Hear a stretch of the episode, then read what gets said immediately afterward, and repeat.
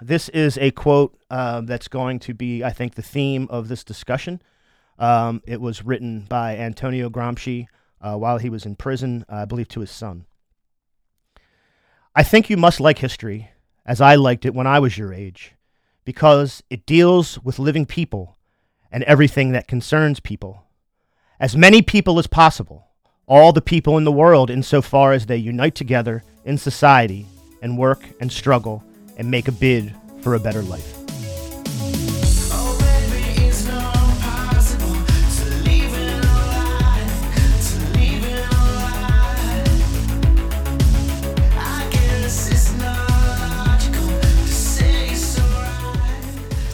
Welcome, comrades and friends, to the Highlands Bunker podcast. We're in the shadow of Rockford Tower, behind enemy lines. Super producer Carl is at a remote location.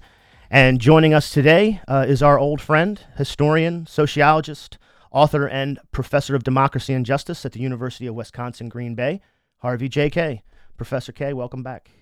Thank you. Really great. And I hope everything's okay in Wilmington, Delaware. Yes, yes, absolutely. Um, so I knew you, you knew Michael Brooks personally. I had met him once and I had corresponded a little with the folks on his show. Um, I was introduced to him in 2016 around the time Trump was elected.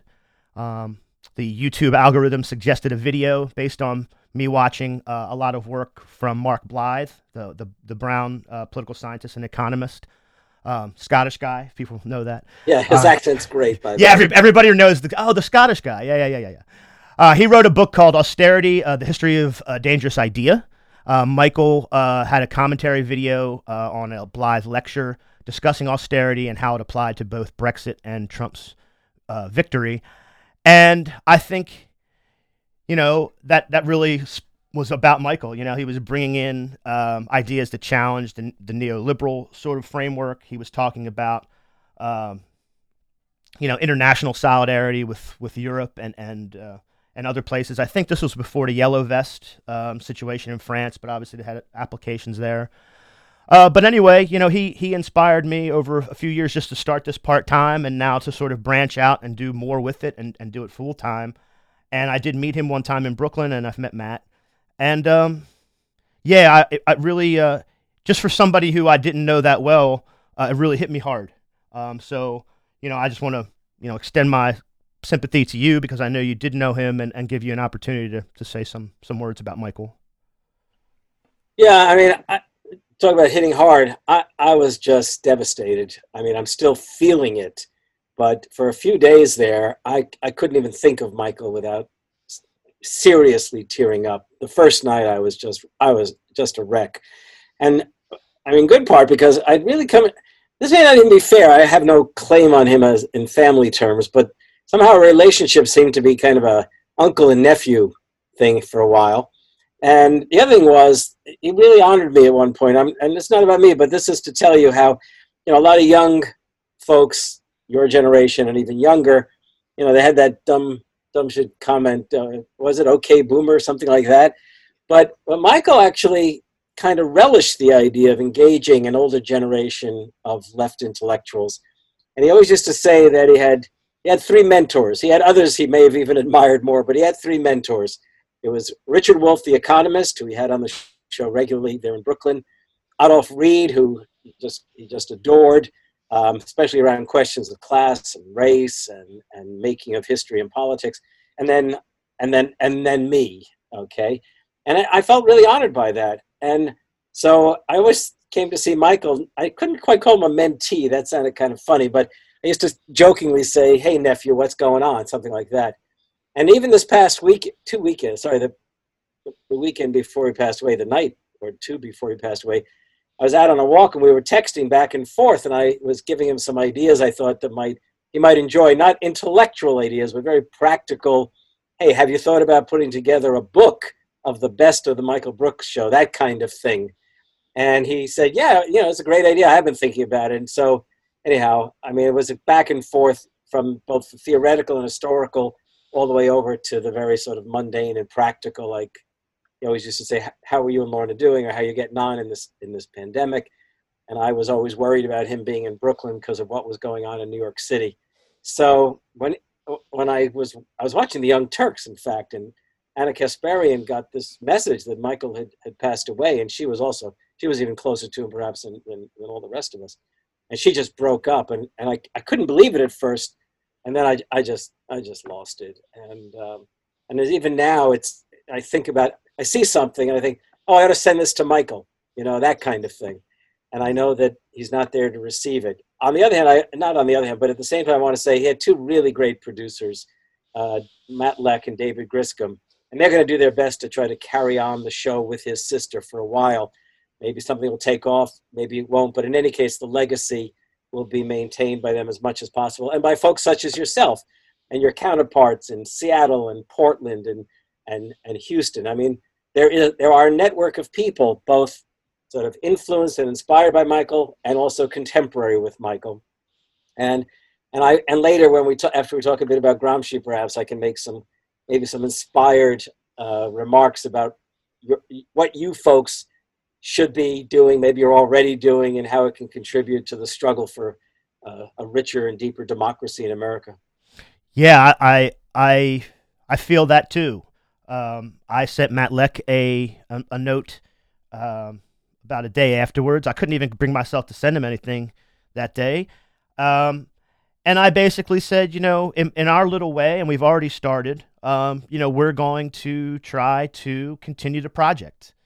Um, you know, it's not going to be, no one's going to be as funny or, you know, be able to, you know, network or, or be him. Um, and, and we're, we're certainly looking at a different, sort of a different kind of project that's going to be local here. But yeah, I mean, uh, that's the best way I can think to sort of um, take it, you know, keep it keep it moving, just like they're doing with the show uh, and with his sister.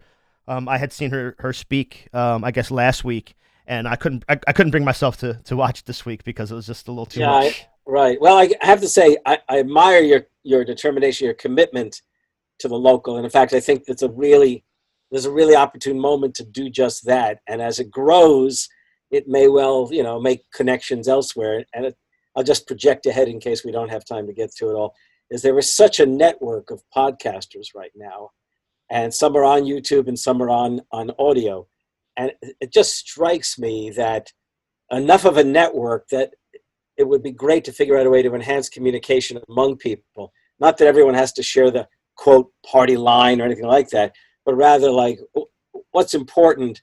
What can we be saying in a local in a local vein or a, or a sort of online vein that can then intersect nationally and maybe internationally. Yeah, I, I think, and, and you know, as far as party line or, or there being a hegemony, if we're going to get into Gramsci, some sort of like overall thing. I don't. I mean, Michael himself, uh, I think, was able to foster, uh, you know, a lot of goodwill with people, but he was, you know, very radical in in, in the Paine sense. You know, so, somebody somebody like Adolph Reed uh, is a ra- has radical ideas. I think I have I think they're correct. Um, but you know, he, he he still gets himself in trouble. So does Richard Wolff. Um, so yeah, I mean the tradition is is there to be to challenge and be challenged. I think that was one of the great things about it. So I'm not I'm not too not too worried about that. I think. Well, Marx himself, I believe, said uh, history must be studied afresh in every generation, and he I think he added to the effect that I am not a Marxist, meaning that don't don't don't create a party line. Don't don't hold yourself accountable to a line that's derived from anything past. Yeah. Well, let's talk about um, Gramsci a little bit. Um, how you you started your sort of your scholarship in in Mexico and in, in South America. Maybe you can give us a little information about that because that's the part that I know the least about. I think, and then we can move to um, to Gramsci and the British historians. Well, without without making too long a story of it, since we are talking about your, your, your, your, entire life. yeah, if you can tell me your entire life in the next fifteen minutes, that would be great. Well, that I, I could try to do that. Well, the main thing is is that when I was fifteen, uh, or not even quite fifteen, I was in a Spanish class in eighth grade, entering going into ninth grade, and the Spanish teacher, for whatever reason, happened to like me. I, I wasn't the best in the class, but for whatever reason, she liked me and there was an opportunity that she could choose one student to go to Ecuador for the summer. And I think, and I think partly I got chosen because I, I, I never hesitated to speak up in class and try out my Spanish. So anyhow, so I went to, to, Me- to I went to Ecuador in the summer of 64, I believe it was, right, 64. And that sort of put me on a path towards Latin American studies. And when I got to college, I went to Rutgers in New Jersey. I actually was a history major, but I had a Latin American studies emphasis. So I, I was doing Latin American literature, Spanish and Latin American literature, and history with an emphasis in Latin America. And in my junior year, once again, a professor said to me, How would you like to be the guinea pig? He did this all in Spanish because he was originally from Argentina. How would you like to go to Mexico for a semester and be the guinea pig for Rutgers on, a, on an exchange program? I, wow. So I went to the National University of Mexico, Universidad Nacional Autónoma de Mexico, for the spring semester of 1970, which I was there about six months, and it, it was an extraordinary experience. Um, without going into the details, I really, really became fascinated by U.S. Latin American relations, U.S. Mexican relations in particular and also other questions related to, to social order and politics. And while I was there, I decided that I discovered that I, if I wanted to go to grad school, since I really didn't have any money, I was borrowing just to be an undergraduate. The best thing would be to go over to Europe to study because the, the cost of study over there, even for an American, was so low. I went to went to the University of London and London School of Economics, and I was a, a political science, international relations, Latin American studies student. But while I was there, I had this minor subject, agrarian studies in Latin America, and the young uh, professor, title there over there was lecturer, really it turned me on to landlord and peasant questions, land tenure questions, the struggles of peasants to secure land reform, and that kind of thing. And I decided to do this radical shift. I had shifted from history to politics I was going to now shift to some kind of agrarian studies. And I came back to the States. I'm going to leave out a hell of a lot of the story, but I came back to the States and I went, as I often tell people, from LSE to LSU because they gave me a fellow they gave me a fellowship and I could do rural sociology. It was a conservative university, but somehow I had the right professors, especially my mentor, who was a Quaker and very open-minded about questions of class and class struggle. And while I was there, I was really trying to figure out how to tell the story of landlord peasant struggles and the way that those struggles had shaped political and life and state organization in Spanish America, uh, Mexico, and the, and the countries of, of the Andes.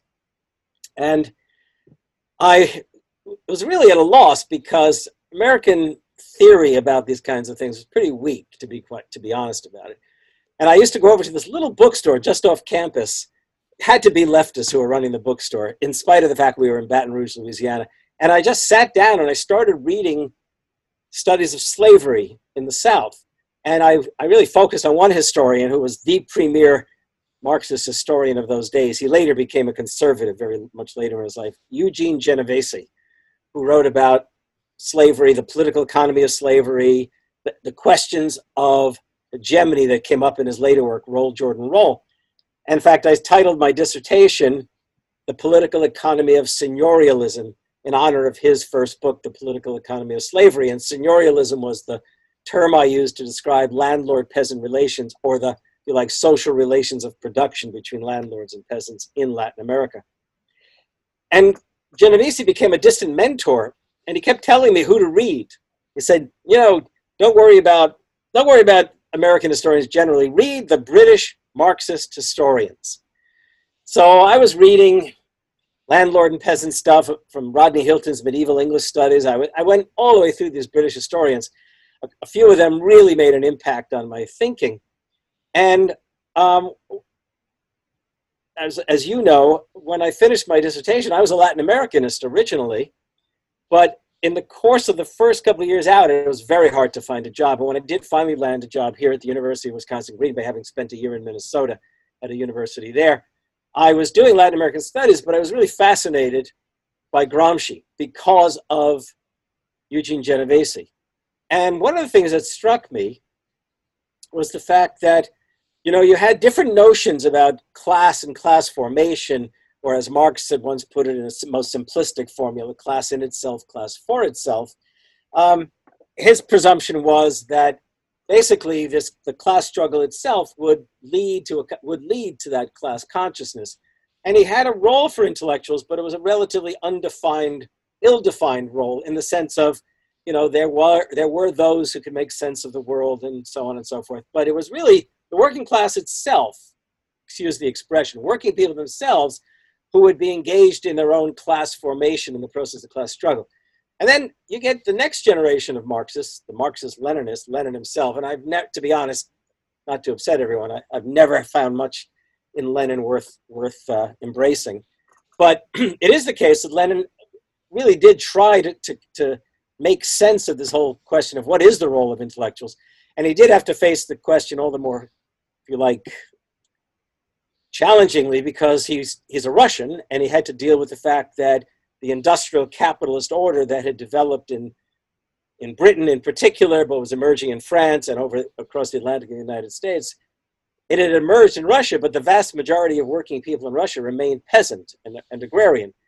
And, and for Lenin, it was a question of intellectuals becoming essentially the vanguard. And he actually wrote, you know, workers unto, you know, working class unto itself, uh, you know, can only develop so much of an, of an, of an identity and a, and a sense of who they are and a consciousness. And in any case, cannot, cannot really construct in their, you know, as a, as a group, a vision of the future that is any kind of socialism. So, of course, what he ends up doing, Lenin, and, and this becomes the nature of the dictatorship known as the Soviet Union, the authoritarian totalitarian order, is that he empowers intellectuals as a vanguard, and specifically, the, the proletarian vanguard is the party. And Gramsci is directly influenced by both Marx and Lenin I hope this doesn't bore you too much. I'm just. I'm. I'm. Too, Well, I mean, this is the kind of stuff I like, so I'm okay. this. Yes. The thing about Gramsci is, is that he clearly admired. I mean, truly admired Lenin, and he and he felt a certain affinity for Lenin because of the fact that that was the fir- number one, the first communist revolution, but even more so the fact that Russia, not unlike Italy, was composed of industrial and and agrarian sectors. You know, yeah, that's workers and peasants. That's the one thing I've always, and, and Carl and I just talked about this a couple of weeks ago, that people look to, and you, you, you, said yourself you would probably get some heat for saying that about Lenin. I don't think so, um, because again, you know, um, the British Marxist historian spent a lot of time looking at the the small changes from feudalism and mercantilism into into capitalism, and then the, the Industrial Revolution was sort of moving. Uh, but as you said, Russia is still basically feudal. I mean, there's some industry, but you know, they still have a czar. And that's it's vastly just agrarian feudalism, and so trying to apply, you know, you're sort of you have to look at the context of the application of the thing, and that always did fascinate me. So I'm interested in, in the analysis of that. Well, with Gramsci, you had you had basically the North and the South question in, in Italy, and the South included not only the southern region of Italy, it also included Sicily. And Gramsci himself came out of Sardinia, which was itself, you know, rural, agrarian, and he comes and he does this incredible leap from Sardinia to Turin, which is the center of the Ottoman. It's like going to Detroit from uh, rural Mississippi directly, right? And so to him, this whole question of urban industrial and rural agrarian is, is, is critical. But, but Gramsci himself goes well beyond both Marx and decidedly Lenin in terms of asking himself, what is the what are the roles? What's the role of of intellectuals in this kind of order? Now, what Gramsci develops is an understanding that neither one, neither Marx nor Lenin had ever thought about, and that is Gramsci developed the idea of contradictory consciousness. What he does when when when people use the term hegemony, it implies it implies, and this was not what Gramsci meant. It implies a kind of cultural domination, and that's not really at all Gramscian. Okay, that's like taking the idea of hegemony in international relations of an imperial power and applying it to the question of the social order. And what, what he had in mind is the fact, first of all, that hegemony is an effort to contain the class struggle from below. But it ends up becoming simply that kind of constant effort to maintain. Or a better way of looking at it is, is that the social order, if if in any way there's some kind of hegemonic process underway, remains an order of struggle. That is, the experience of exploitation and oppression by working people is never going to cease to, to literally influence their capacity to create solidarities with their fellow workers and, and their sense of antagonism to those who are exploiting and oppressing them. Meanwhile, if you've got this very powerful, lack of a better word, ruling class that's seeking it, doing its damnedest to try to create an idea that the way things are is the way it has to be, what Gramsci understands is that this creates a very complex consciousness among people. Sort of the dominant, I can use this term, ideology, but also the ideology that emerges among working people themselves, like mother's milk. Okay, it, it, it emerges out of their own experience together in struggle, in pursuit of, of immediate and longer term possibilities. So he talks about an order of struggle and this idea of contradictory consciousness. Now, then this raises the question of what role do intellectuals play? Now, he says most intellectuals end up basically serving the, the, the, the dominant class, okay? But he says there are those intellectuals who either emerge out of the working class itself by various means, or who align themselves so intimately with the working class that they come to be seen as organic intellectuals. Organic, you know, you can kind of imagine the sort of the, the blood and ideas flowing between them. And you know, let's not forget that Marx himself said that even the you know even the philosopher needed to be educated, and what he meant by that is working pe- that that those with I who think they're the, the master and, and monopolizer of ideas need to understand that if they're going to try to build a more radical democratic order, and that's really what socialism is, then they're going to have to they're going to have to engage the experiences of those who suffer the exploitation of race. So in other words, Gramsci is not like completely breaking with any kind of tradition. He's rooting himself very firmly in the original Marxian understanding, but also picking up the question that Lenin asked but answered so inadequately in my in my own opinion and clearly Gramsci would never have spoken ill of Lenin at at that time but it's clear his own work transcends that of Lenin so and by the way I, I haven't said anything about Trotsky but I've always enjoyed reading Trotsky's life and, and ideas. Let me make that clear. Having said that however okay let's so here's the point. So for so for Gramsci it's a matter of that you learn from you know as much as possible you know i'm not going to say you have to embed yourself but you immerse yourself in their in their experiences of working people. And you in this dialectic and here's a term i haven't used in a long time in the dialectic in that dialogue uh, or dialogical exchange. Who talks about dialogical? Maybe paulo freire from brazil i'm forgetting who. Um, out of that emerges both a better educated intellectual and hopefully a more a better educated uh, working class, which then if recognizes that in and of its it, among themselves, they have sort of, if you like, embryonic ideas about what a better world might be like. But moreover, the possibility that they themselves can bring it about.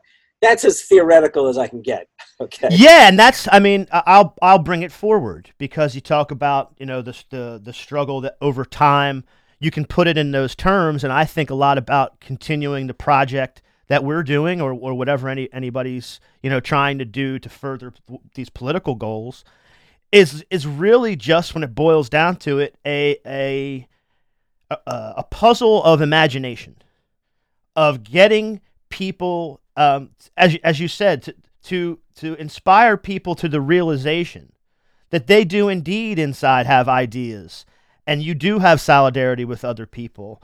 And so it you could improve your condition um, but that's the trick right is is is sort of activating that realization. That's the way i look I'll, get, I'll just I, i'm not meaning to jump way ahead but i think we've talked about last time you and i spoke we were talking about american radicalism like yeah we talked about fdr and paine we, we right and so i want to make clear that people say well god this is the guy you know he's talking about marx he's referring to lenin he's talking about gramsci this is the guy who wrote about Thomas Paine and later FDR? Well, I want to make something very clear. Thomas Paine is the historic, the, pr- the foremost example of an organic intellectual. And I mean this. Here's a, because he came out of the artisan working class of Britain, and it, which was not that he, the British and American artisan working class were like cousins, basically. And he comes to America and he sees all the more in America, which is in the midst of this rebellion. He sees the possibilities that have that present themselves because farmers and artisans and slaves indeed that working people in all their diversity are in struggle they're already literally throwing out british authorities but they haven't yet come to, to, to quite make sense of what they might ultimately accomplish and so here's thomas paine in this sort of pre-industrial setting thomas paine is speaking to them in a way so as to make them aware that they have it in their power to begin the world over again. And that is a quote from Thomas Paine himself. So, uh, what I found fascinating about Gramsci is not that I could spout theory, not that I could dismiss Lenin, not that I could recapture the best of Marx, but also that it just literally helped me understand how we've succeeded at times in not simply witnessing struggle, but perhaps advancing the radical democratic project we subscribe to. And if I could do one thing in Marx's, I mean, I'm not going to, Marx doesn't need me to promote him, but I want to make, I want to let people know that in all the readings I did of Marx, and there were so many beautiful lines. I mean, Marx wanted to be a poet before he ever wanted to become anything else. And he, when he was in university, used to write love poetry to, uh, to the woman he was going to marry. But listen to this. Listen to this quote. And this is from Marx in 1843. Most people would say this is the pre-Marxian Marx. Okay, that his his most interesting philosophical writings begin in 1844, and then later, of course, he becomes the the writer with Engels, his dearest friend, of the Communist Manifesto, and later Das Kapital, and so on and so forth. But listen to this quote. I love this quote from Marx in 1843 in a letter it will then be clear that the world has long possessed the dream of a thing of which it needs only to possess the consciousness in order to really possess it. It will be clear that the problem is not some great gap between the thoughts of the past and those of the future, but the completion of the thoughts of the past. Now, this is a Marx who's already involved in questions of class, it, the question of class emerges all the more forcefully, all the more powerfully in the course of that decade of the 1840s. But he already has this idea that people carry within themselves a dream, an idea that could be fulfilled as people come to consciousness of it. So, okay, there, again, there's my philosophical poetic. Your theory. Well, I did want to talk about radicalism because, um, you know, it's such a a theme of of Paine and of these ideas, and, and we, we talked about it the last time. Um, it was interesting today. I, I want to use this as an example of uh, sort of people being tricked not to think about what might be inside them. So uh, John Lewis's funeral was today, and uh, and I I respect John Lewis. Um, I I know people who have met him and know him. Um, I actually I heard him one time say that when he was going out to do an action, he'd always carry an apple and a toothbrush in case he got arrested. So that when I now when I go out and do protests, I carry an apple if I can because it just reminds me of him. Well, uh, Bill Clinton was eulogizing him today. Are you familiar with this news? It just happened this morning. Um, go ahead. I think I know where you're going. So Clinton Clinton frames in the eulogy this idea that John Lewis had sort of one philosophy for change, and Stokely Carmichael had another. Um, and the words he used, I wrote it down. What did he say? Oh, and and and and and happily, in the end, John Lewis prevailed. That's what he said.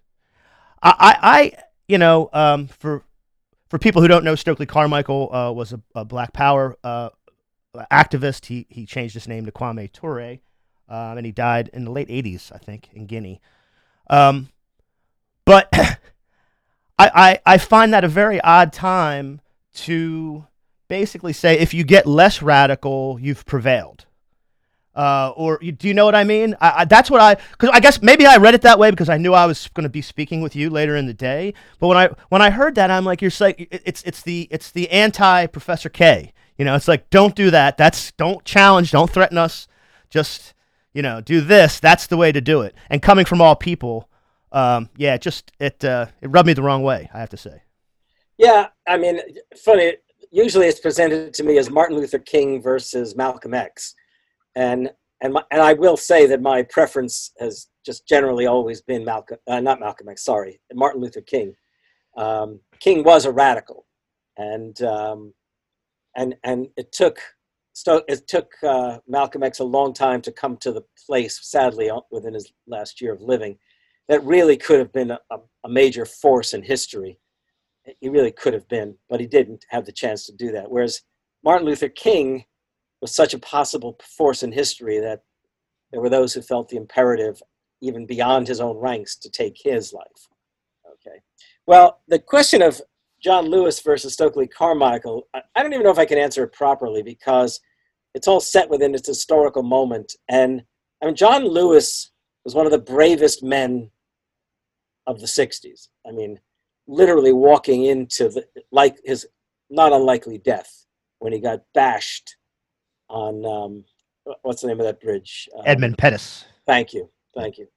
Um, so I, I, take, I don't think it takes anything. Let's put it this way: I don't know why Bill Clinton had to frame the question like that. That's the, well, that to me is the begin. I, I guess that's yeah, and I guess that's the thing. I'm I'm I don't think in any way it's um I wouldn't even have that conversation. I mean, one person did one thing, the other one did the other. You you you did the dichotomy between uh, Malcolm X and, and uh, Martin Luther King Jr. I, I'm not even really interested in having that debate. I'm wondering why. My bigger question is why why would anybody be interested in having that debate? And that's the interesting question. Is to me yeah, because Bill Clinton, Bill Clinton never had any courage. That's fair. Okay, I believe that. And um, and did he think he was having courage by saying what he did? I mean, look, I, I mean, I, I I've been the last few years, and I felt terrible when he when he when he was stricken with cancer. But I was just really outraged by uh, John Lewis at one point when in 2016 he endorsed Hillary Clinton. And when he did endorse Hillary Clinton, he actually said, Well, where was Bernie back in the 60s. Well, it didn't show John Lewis to be well educated, frankly, that in that he failed to, to know that Hillary Clinton was herself a Goldwater girl. Okay, the, the, back in the 60s, a Goldwater girl, a Republican Goldwater girl, whereas Bernie was was getting arrested for civil rights activism in Chicago. But I, so let me make that clear that we all make mistakes, and the only time I really felt Lewis had made a mistake was in 2016. It was really tough on me because I really had, so admired him, and I thought, how could he say something so utterly stupid? Okay, but and I've said that before, so this isn't speaking ill of somebody after they've passed away. I've said this for, the past few years, but it, but it remains the case as a young man, he was terribly brave, and in his own way, he was always brave. And, and I, I, I can't say it. Stokely Carmichael, look, Black Power shocked me back in the 60s because I believed my first politics were civil rights in the 60s.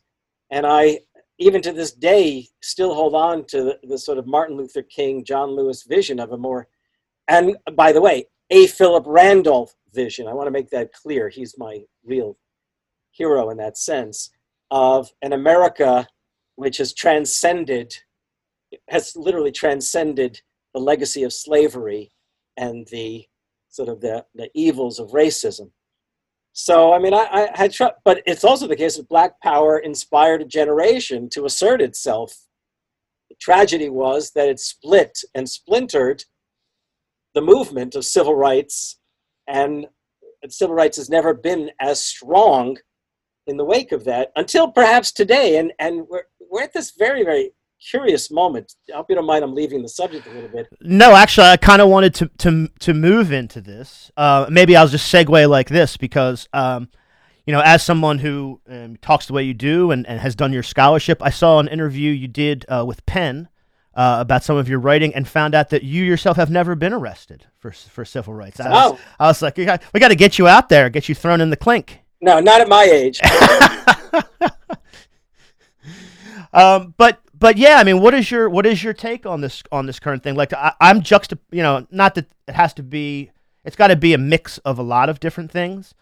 Um, but you you mentioned about the Black Power movement splintering, and I feel like I'm already seeing that with some of the uh, some of the actions and some of the groups that are springing up, going down, being questioned. So I I I, I don't know. I more fall to the A. Philip Randolph side of labor organizing as uh, I do. I think that's because that's you have a built-in sort of sort of thing there when you go out into the street with these different groups, whether they be and and and I know, you know, most all the people I know that I do it with um, are are real activists and believers in a certain set of things. But when you get more and more people out, it becomes splintered. The message gets muddled. It gets violent, and um, I don't know. I always go back to the labor bit of it. So I don't know, I'd like your your thoughts on. Well, that. as long as you, okay, so let me say something about A. Philip Randolph, and then enable us to, to come back to where we are.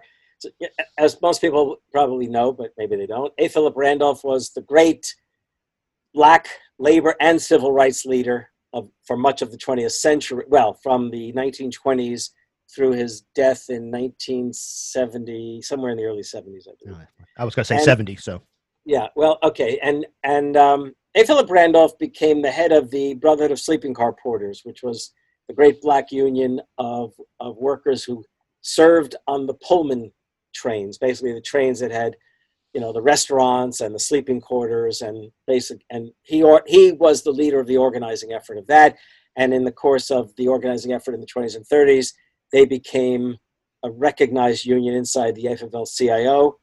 Um, but it's interesting that in 1926, at the at one of the less successful, at least in terms of percentage of workers in, in, in unions, moments in the 1920s, of course, the so-called Roaring Twenties. Randolph gave a speech. Have you heard me talk about this, Rob? I'm not sure. Probably. I probably when you when you get into it, I probably have. But go ahead. Well, I, I only recently have I mentioned this a number of times, and I've Okay. and I always and I fully grant, you know, I'm a white guy who's 70 years old, and I got to be careful about, you know, speaking on behalf of civil rights. But but but in my vision, we're, we're we are all in this together. Although I admit some of us have more at stake. So here's the thing. I mean, A. Philip Randolph spoke in 1926, and at at a, sesquicent, a sesquicentennial celebration of the American Revolution, July 4th. And he said, you know, his, basically he said historians had really misunderstood Reconstruction. I mean, too many historians had completely missed the boat on the story of recon, the post-Civil War South. And he said, we, you know, we brought, meaning we African-American working people, we brought democracy to the South during Reconstruction. Never before had there been a democratic South. And he said, and we, you know, he didn't use, I'm paraphrasing, we black workers have served alongside white workers in, in basically in the labor movement ever since. Okay? And he said in 1926 that perhaps our next gift to America will be to help in the creation of economic citizenship. And what he meant is not just that we'll, all, we'll, we'll be able to organize all the more unions, but all the more that we're going to create a new kind of Bill of Rights, which of course later FDR himself proposed in the Economic Bill of Rights. Well, this is the same Randolph who in the 30s was very much a part of expanding the labor movement.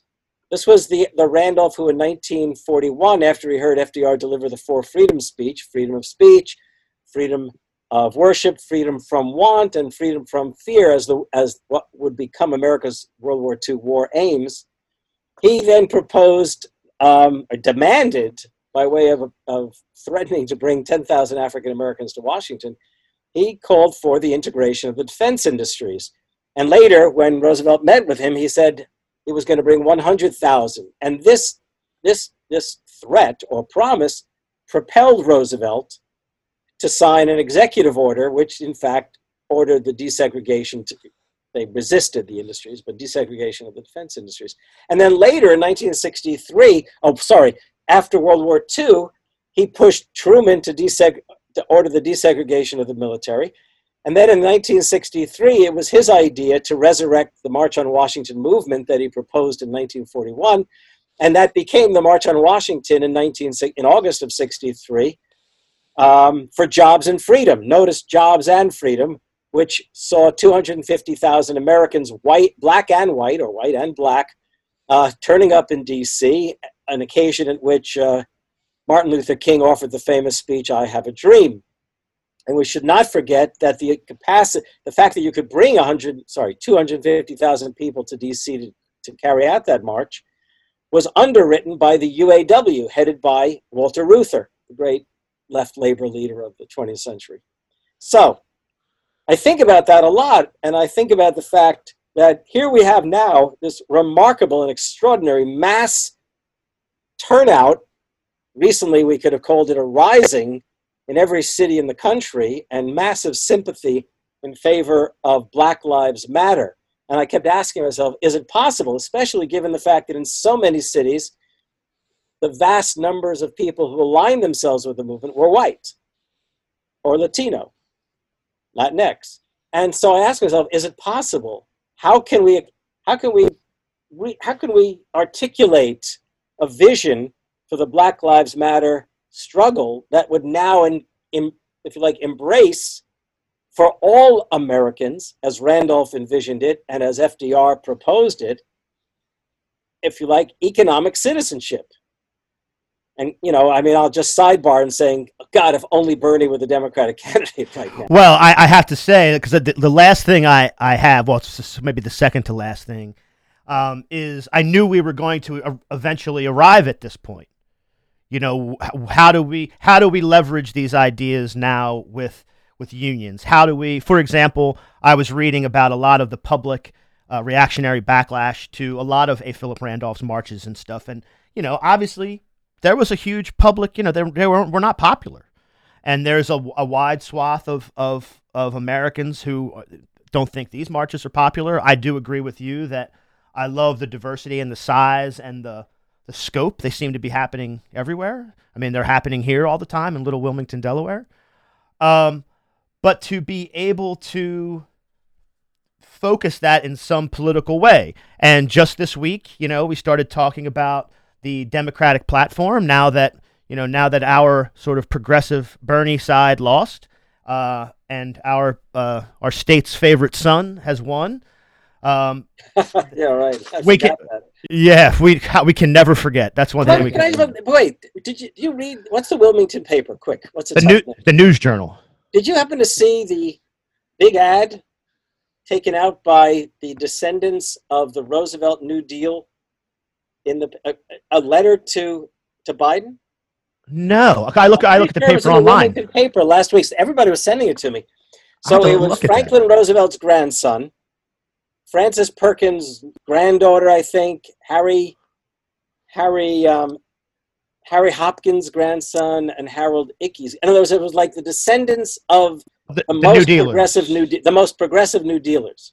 Right. And they they within the last couple of weeks issued this open public letter demanding a 21st century New Deal, which you know included the calls. It, it was close to Bernie's platform, but it didn't use the term like Medicare for all. But it really did push.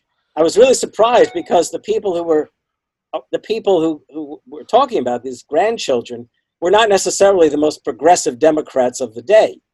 But it is the case that somehow they were now propelled, perhaps from these by these struggles, and the left of the Democratic Party to call for this kind of progressive, indeed almost radical action. So I was very disappointed. God, was I disappointed when the Democratic Party this past week issued a what preliminary platform or platform which did not include doesn't look good. Medicare for all. Doesn't doesn't look great. No. Um, yeah. Uh, actually, Carl just put through this up in, in the chat. So yeah, I'm I'm looking at it here. Uh, uh, new dealers, and they they mention all the new dealers. Um, yeah, I mean, and, and I guess this is this is my sort of cynical side. Um, you know, I, I don't see not, not that the you know um, not that the what what the policy what the platform says is ever followed. Um, it's cer- certainly not sacrosanct. It's it's almost like a throwaway sort of. Any nobody gets held to it one way or the other, really. Um, so I don't want to make too much of it, other than to say, um, yeah, it's it's. I felt a lot more politically optimistic with Bernie doing something in the political realm, and now I'm sort of a little more pessimistic about it.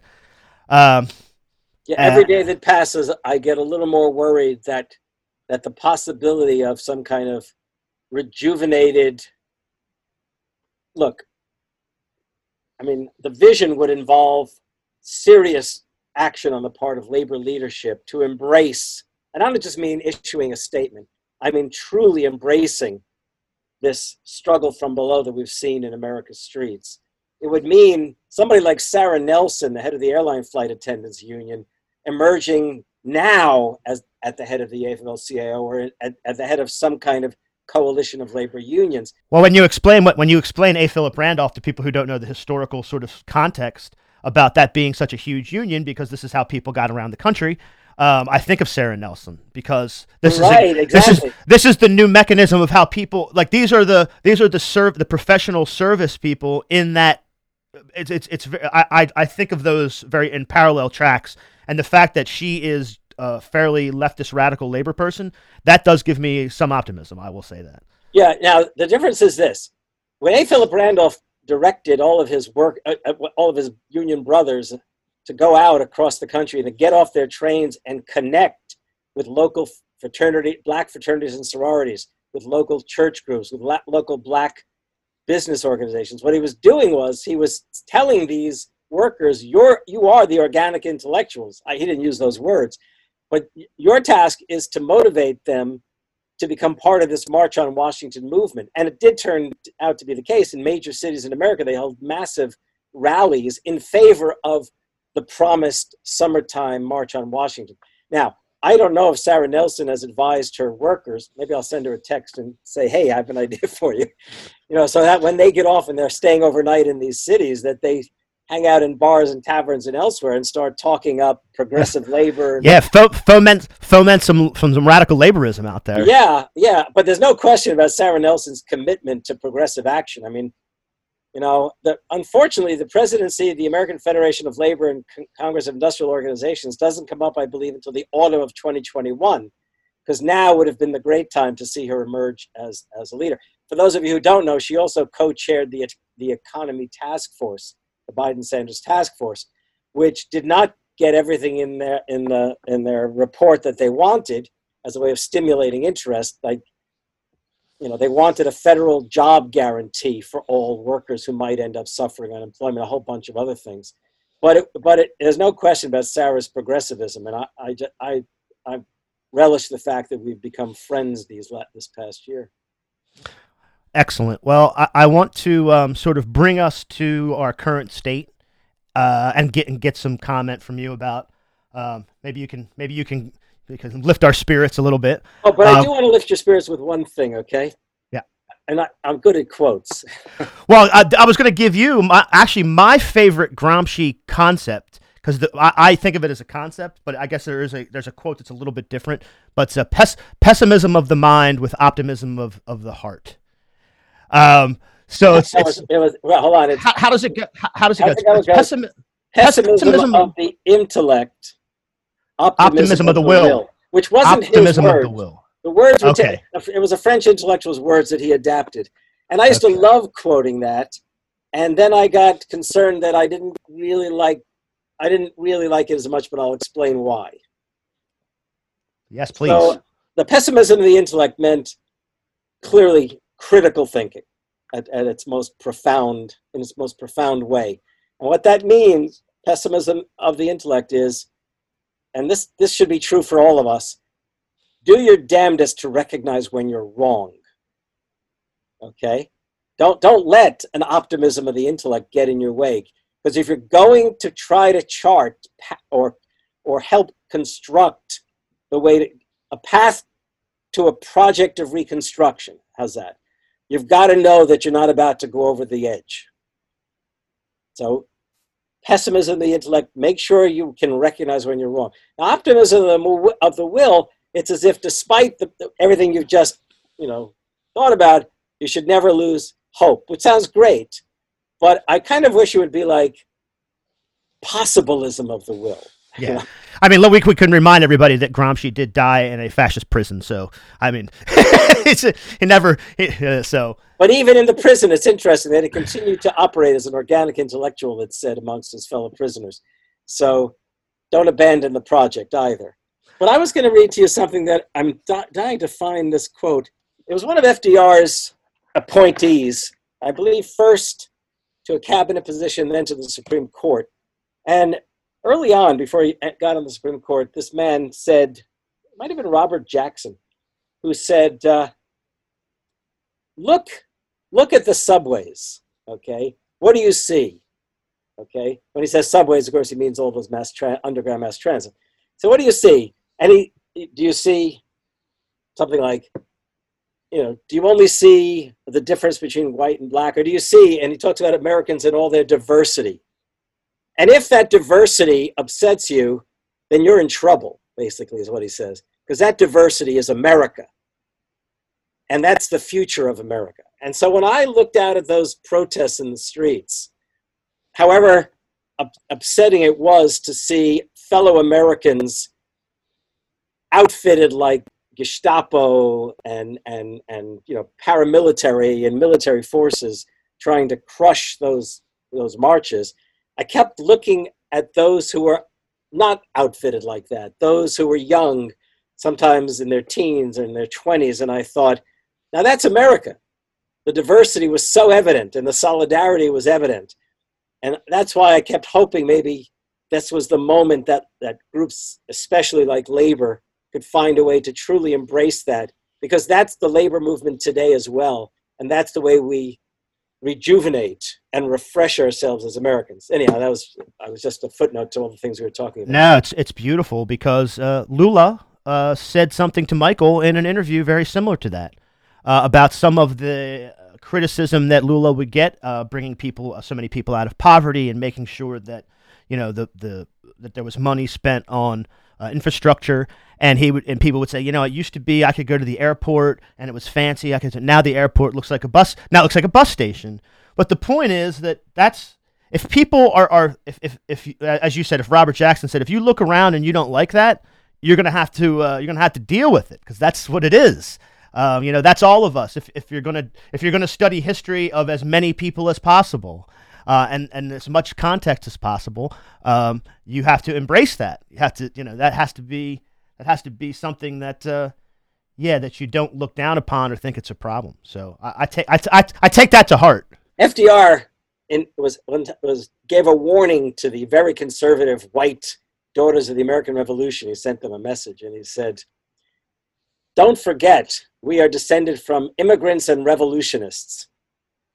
And when we look at young people, we should we should hope that they become even more American than we are. So. Everyone, you can become a patron of the show at patreon.com slash the Highlands Bunker. Uh, follow us at Highlands Bunker on Twitter. Uh, follow Professor Kaye on Twitter. Uh, and Harvey as uh, JK, right. Harvey JK. Uh, and as uh, we've always said here since the beginning, and Michael said it too, left is best left is best. Solidarity. Thank you, Rob. Thank, Thank you. you.